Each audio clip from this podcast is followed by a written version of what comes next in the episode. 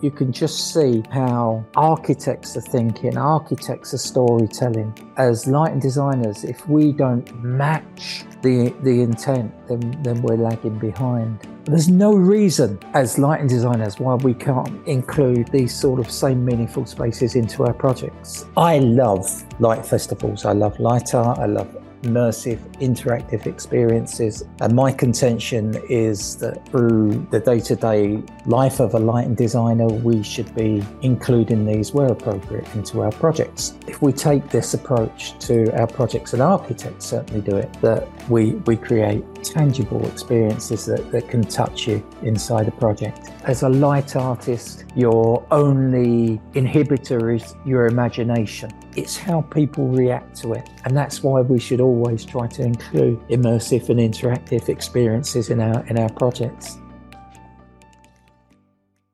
Hello and welcome back to the Virtual Lighting Design Community Podcast. Today we're thrilled to present a bite-sized clip from David Gilbey's presentation, Lighting Designers Are Artists Too. David explores the artistic side of lighting design and offers insights into the creative potential of lighting designers. This clip is sure to leave you wanting to hear more. For your convenience, the bite-sized visual version will be available for free on our YouTube channel, so make sure to check that out.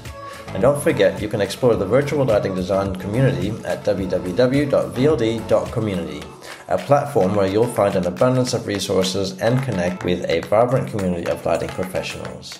Now, let's dive into this artistic journey with David Gilbey.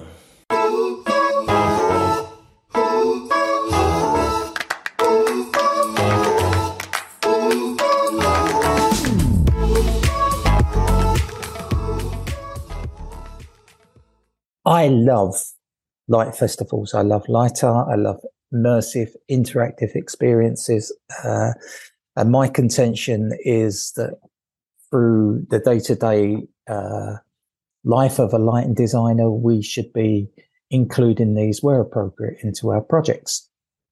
If we take this approach to our projects, and architects certainly do it, that we, we create tangible experiences that, that can touch you inside a project. It's, it's light life and social and everything, the joy on people's faces. I love it.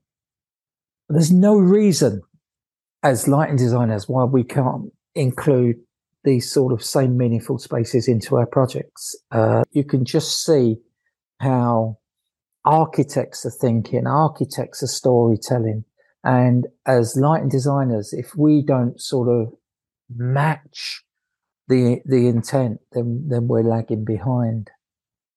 Every now and then something comes along that allows you, I don't know, to show off, to play. You know, we have uh, we look down into the all-seeing eye. We have we we stand on top of a volcano and look down. We have the tree of life.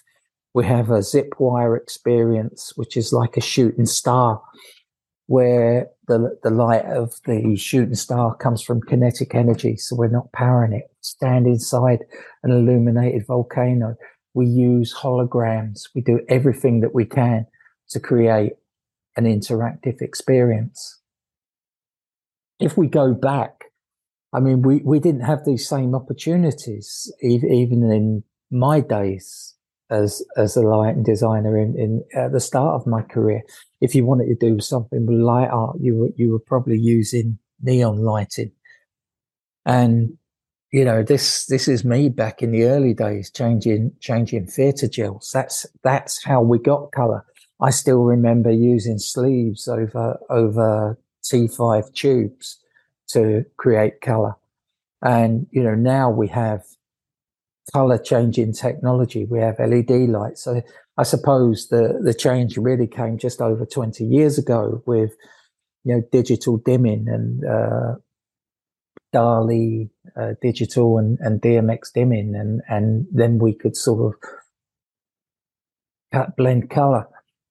And we can take a storytelling sort of approach. This is something that I was involved in, and this represents uh, this is in Leicester, and it represents the textile industry. So that could be your shirt, my shirt.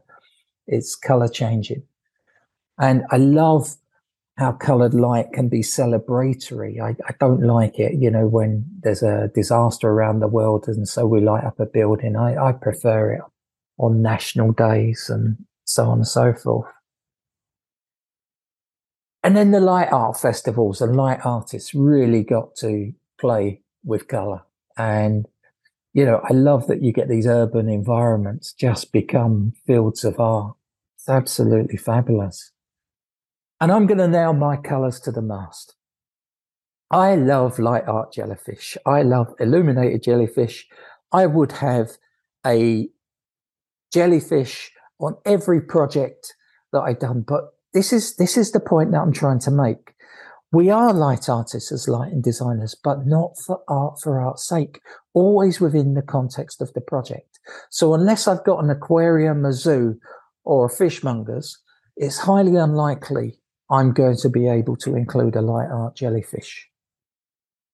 So we look at light art shows, and like I say, they're they're, they're on every continent, and they are truly, truly immersive experiences. As as a light artist, your only inhibitor is is your imagination. It, it can be kaleidoscopic psychotic, you name it. Or it can be just quite a simple installation of, of colored glass and colored light. It's how people react to it. And that's why we should always try to include immersive and interactive experiences in our, in our projects. Uh, let's look at a project. This is a real life project uh, that I worked on, and I, I, I, won't name the architect. I won't name the project, but you can see in the image on on the left, above the uh, reception desk, they have three pheasant hanging off a light fitting. Now this alludes to the previous usage of the building, and I love this. I love this storytelling and tying sort of buildings back to their history, and this this building used to be sort of a meat market, and so we tried to sort of with sort of our concept ideas, we tried to sort of allude to it in sort of I don't know more conventional ways than than hanging stuffed pheasants from a light. But it did allow me to have quite surreal conversations with lighting manufacturers. I was able to phone phone them and say, look, if we hung one of your linear suspended light fittings above a reception desk, would it be able to take the weight of three chickens? Now, I deliberately use the word chickens as opposed to pheasants because it's got more comedic value. It just sounds funnier. It's probably one of the funniest conversations I've ever had as a lighting designer. And that wraps up our bite-sized clip from David Gilbey's presentation, Lighting Designers Are Artists Too.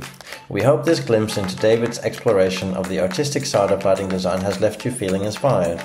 Make sure to subscribe, share, and review this episode and our podcast on your preferred podcast platform. Your feedback is highly appreciated and it helps us to reach more lighting enthusiasts like you. Don't forget to explore the virtual lighting design community at www.vld.community, where you can access a wide range of resources and connect with fellow lighting professionals. Thank you for listening and stay tuned for more enlightening episodes.